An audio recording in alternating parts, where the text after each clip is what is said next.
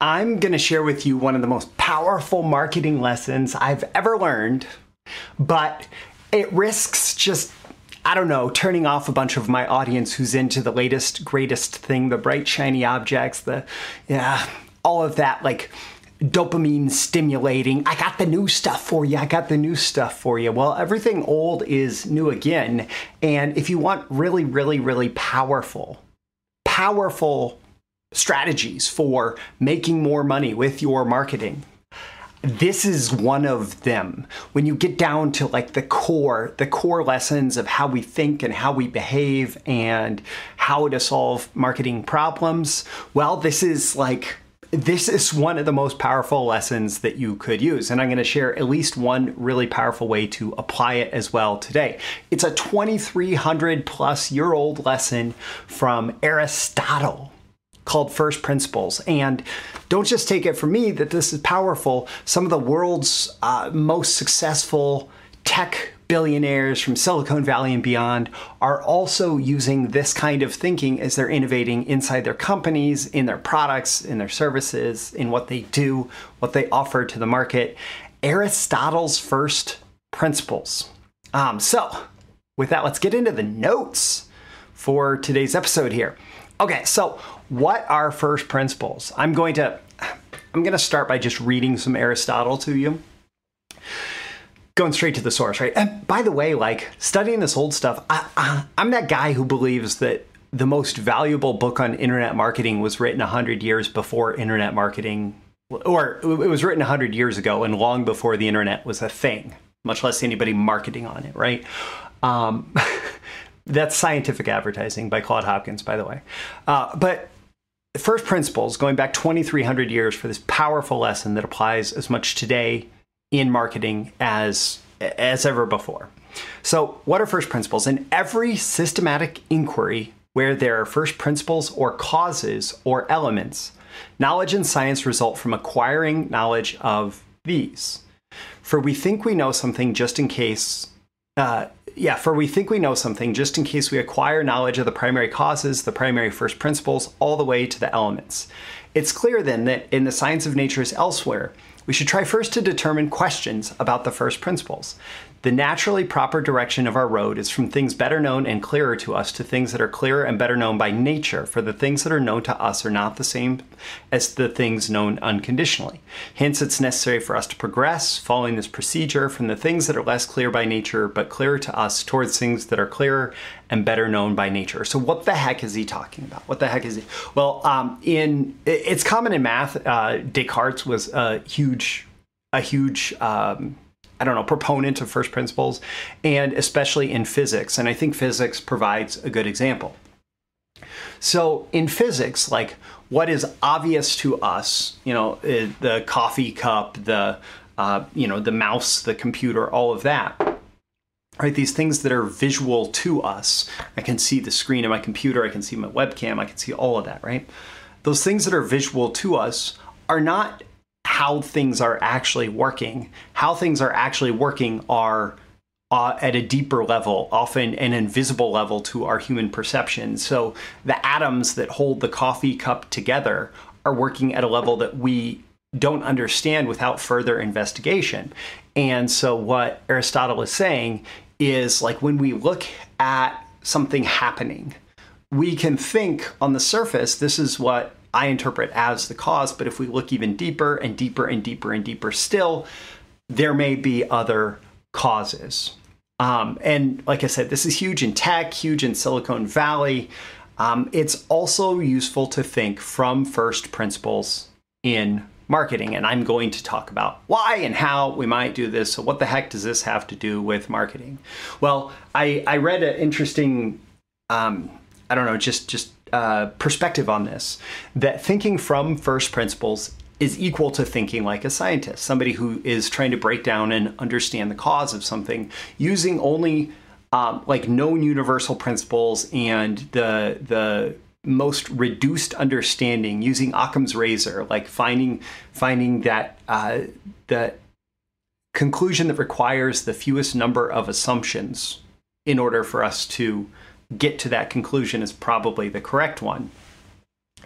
Um, so um, when we think like a scientist, like this makes me think of Scientific Advertising by Claude Hopkins. You know, I mentioned earlier. By the way, there's a link in the description if you'd like to download a free audiobook and PDF of Scientific Advertising by Claude Hopkins. I recorded the audiobook for myself, but then decided to share it with the world. It's at freescientificadvertising.com or the link is in the description. But when we think about scientific advertising, when we think about how we approach marketing like a scientist, what we're trying to do is we're trying to figure out what is actually causing people to respond. And if we do different things in different ways, it's going to cause people to respond in different ways. If we do things in ways that cause them to respond more from the same advertising expense, from the same effort, from all of that, it's going to lead to higher profits. It's going to lead to more money. And so this is all about finding causes. Well, in marketing, we want to find the cause of response, right? We want to find the cause of why somebody gives us money. And this gets straight into conversion rate optimization, which is you know internet marketing right that's internet marketing for we test things it's internet marketing for scientific advertising what we're trying to do is is if we have a page set up and um, and and for every 100 people that go to this page, four of them actually do the desired action at the end. How can we bump that up so that for every 100 people that go to this page, five of them, six of them, seven of them, eight of them, however many of them do the desired action, right?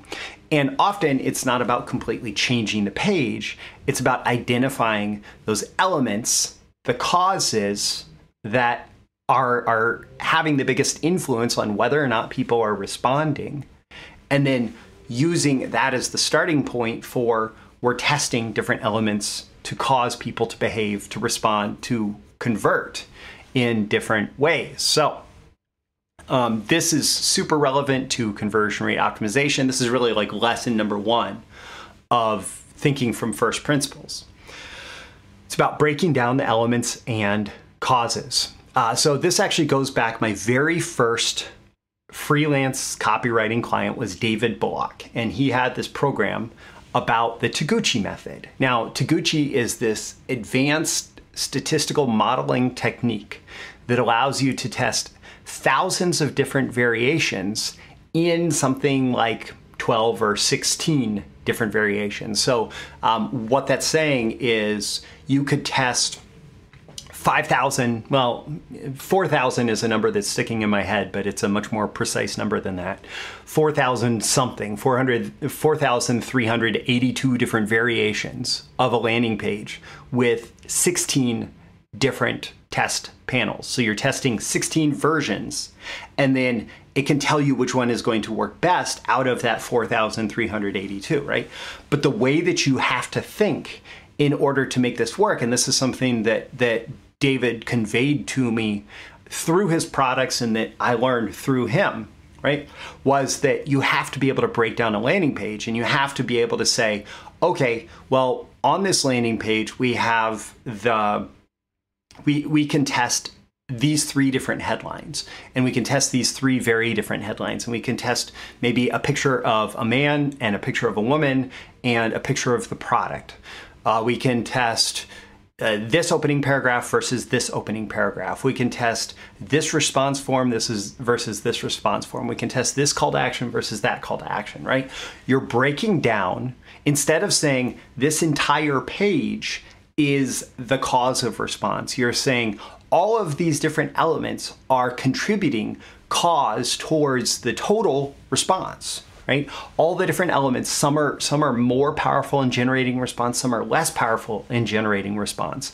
But the only way that you can really pull that off and figure out which one is having the biggest impact and then ultimately which of the thousands of variations of the landing page might work best is you have to do testing right? But in order to do that testing well, garbage in, garbage out, or quality input into the test, quality output from the test, you have to be able to break down the elements of your ad, of your landing page, etc., and figure out which you want to test in order to maximize response. And then you're going to learn things like the stuff that people see at the very beginning. So everything above the folder that shows up on the screen when they first load a web page things like the headline, the first picture, all of that, that has a huge outsized impact on response. And also the things associated with the offer and the call to action. Those have a huge outsized impact on response. And so you're going to test those things first, right? Um, and then in the context of all of this, uh, David also taught things like Kaizen and TRIZ. And uh, these were different thinking methodologies. So Kaizen is about continuous improvement, and TRIZ is about innovative problem solving by trying to change things around, like making things bigger, making things smaller, like um, pairing things together, grouping them, separating them, all of that, flipping them over, trying to maximize um, something about it, trying to minimize something about it.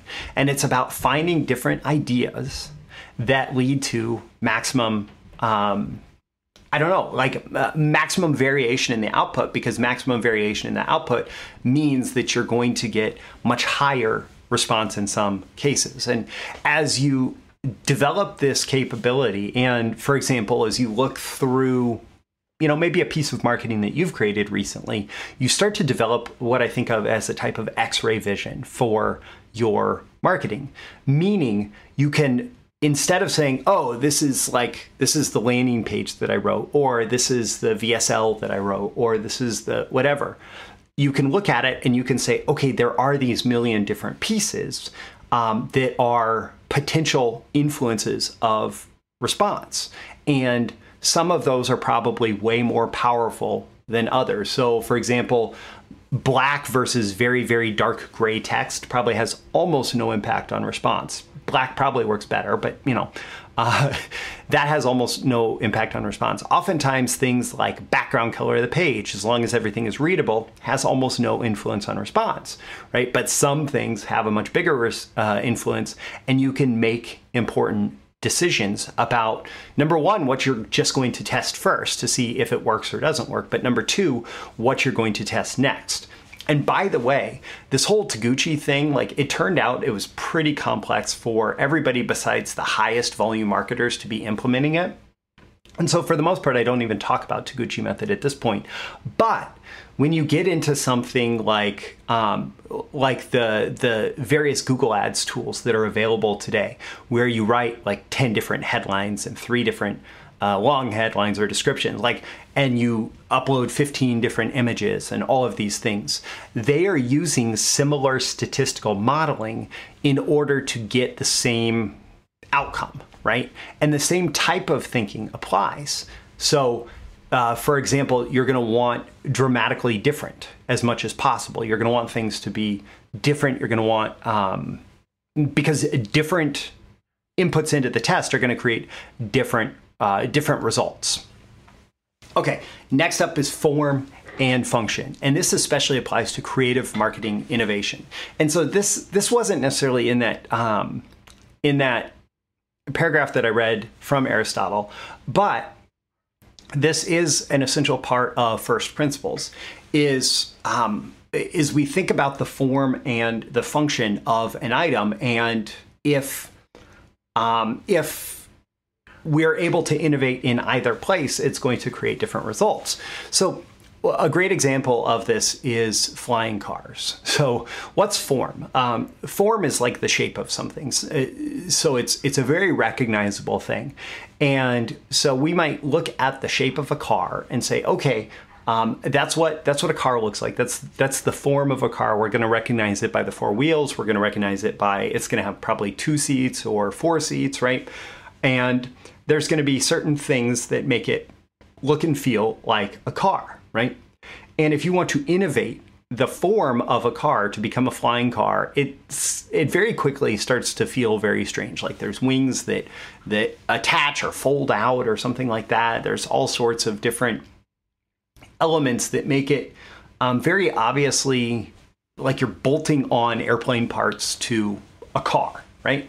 And so we look around and we say, well, there's still no flying cars yet. You know, the future must not be here. There's no flying cars yet. But but function is uh, something different.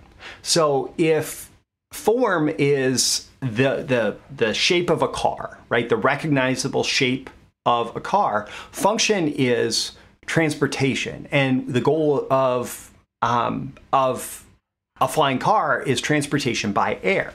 And if you want small group transportation by air, well, there's a lot of small airplanes that you could actually use, right? So, in a sense, flying cars exist. You just don't use them yet because you don't have a pilot's license.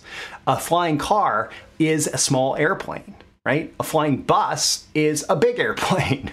Um, and so the function of, uh, of a flying car has already been innovated, if not the form, right?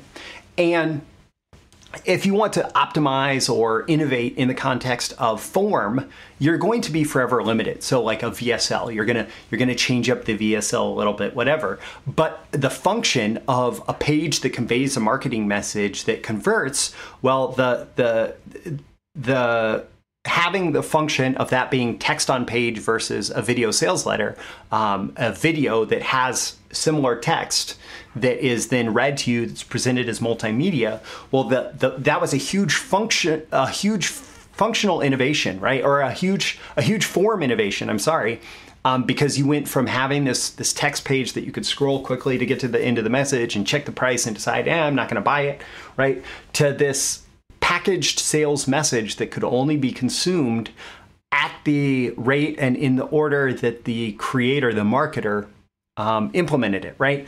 And so when you're looking for big breakthroughs, when you're looking to create big breakthroughs through marketing innovation, you want to look at what you're doing and say, how, like, what are we trying to accomplish here? What are we trying to achieve here?